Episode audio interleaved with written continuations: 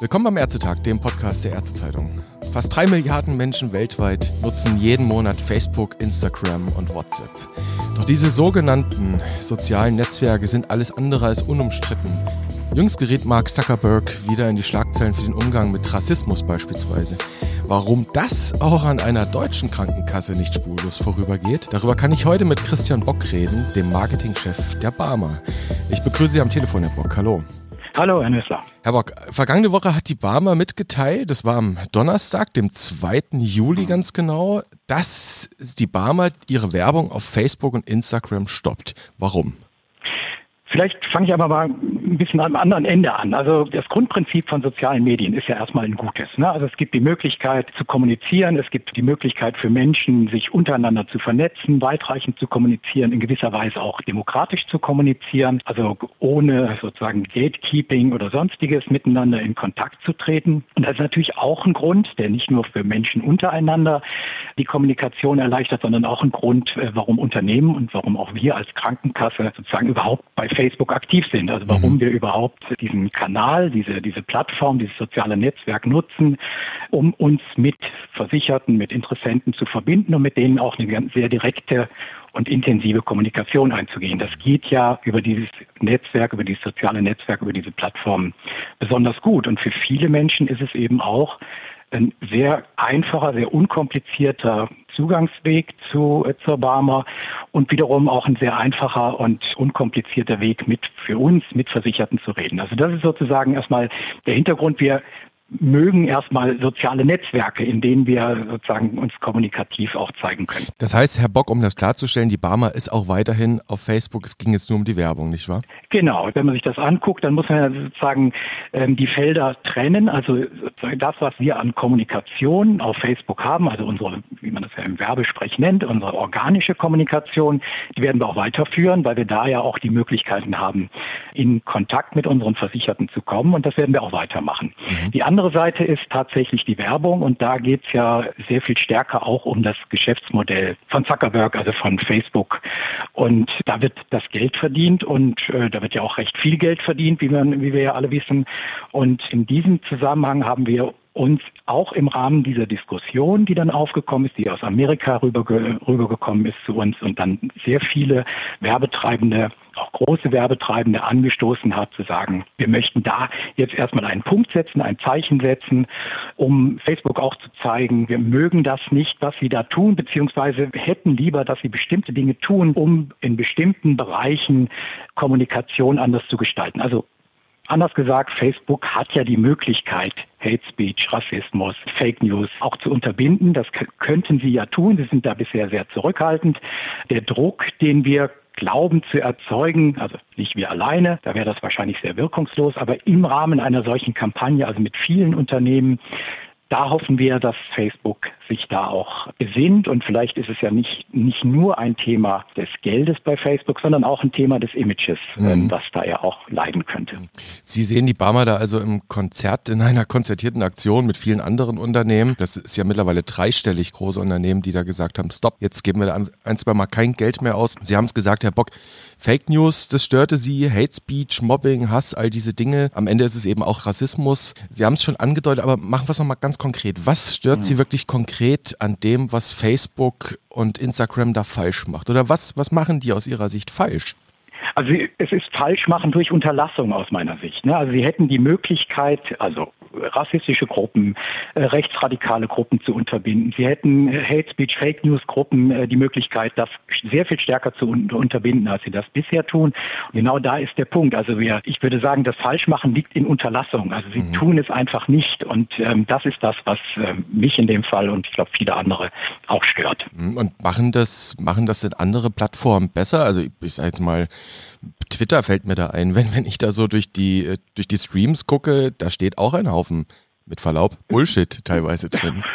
Das würde ich mich anschließen, da steht auch ein Haufen, ein Haufen Bullshit, aber ähm, das ist für uns eben im Moment kein Thema. Über Twitter kommunizieren wir, aber wir ähm, haben keine Werbung in Twitter. Und ähm, im Moment ist sozusagen der Fokus auf Facebook. mhm. seine Plattform gerichtet. Was vielleicht interessant wäre, wir, wir reden ja bei, bei Marketing-Ausgaben, wir mhm. wollen jetzt nicht über die Sinnhaftigkeit von Marketing-Ausgaben reden, das soll kein BWL-Pro-Seminar werden hier. Mhm. Reden wir natürlich auch darüber, naja, das sind Versichertengelder im weitesten Sinne. Mhm. Und dann interessiert natürlich auch die Versicherten, am Ende auch die Leistungserbringer natürlich. Mhm. Wie viel gibt denn die Barmer so aus bei Facebook? Kann man das sagen? Also das kann man so nicht sagen. Das ist tatsächlich ein, ein Geschäftsgeheimnis, wie viel wir da ausgeben. Es ist im Verhältnis zu anderen Werbetreibenden bleiben natürlich wenig und man kann ja im Grunde, das ist ja auch öffentlich zugänglich, wie viel wir theoretisch sozusagen als Werbebudgets zur Verfügung haben. Da gibt es ja eine, eine, Festlegung, aber das ist natürlich bei weitem nicht auf Facebook dann bezogen. Aber dazu ähm, kann ich jetzt nichts sagen, möchte ich auch nicht sagen. Hm, okay. Wir könnten ja mal den Geschäftsbericht der Barmer verlinken, dann weiß man zumindest um das Gesamtbudget. Herr Bock, genau. kommen wir nochmal zu den Fake News. Ja, Mobbing, Hass, mhm. das ist der mhm. Grund gewesen der Barmer. Wir, wir wissen ja alle, dass wir insgesamt in sehr polarisierenden Zeiten leben und ich sag mhm. mal, Facebook und Co., das ist jetzt nur so ein Brennglas auch auf unsere Gesellschaft. Mobbing, Hass, Rassismus insbesondere, das gibt's auf der Straße ganz genauso. Mhm. Und jetzt frage ich mal, ist es dann nicht ein bisschen wohlfeil zu sagen, man macht das jetzt an Facebook fest?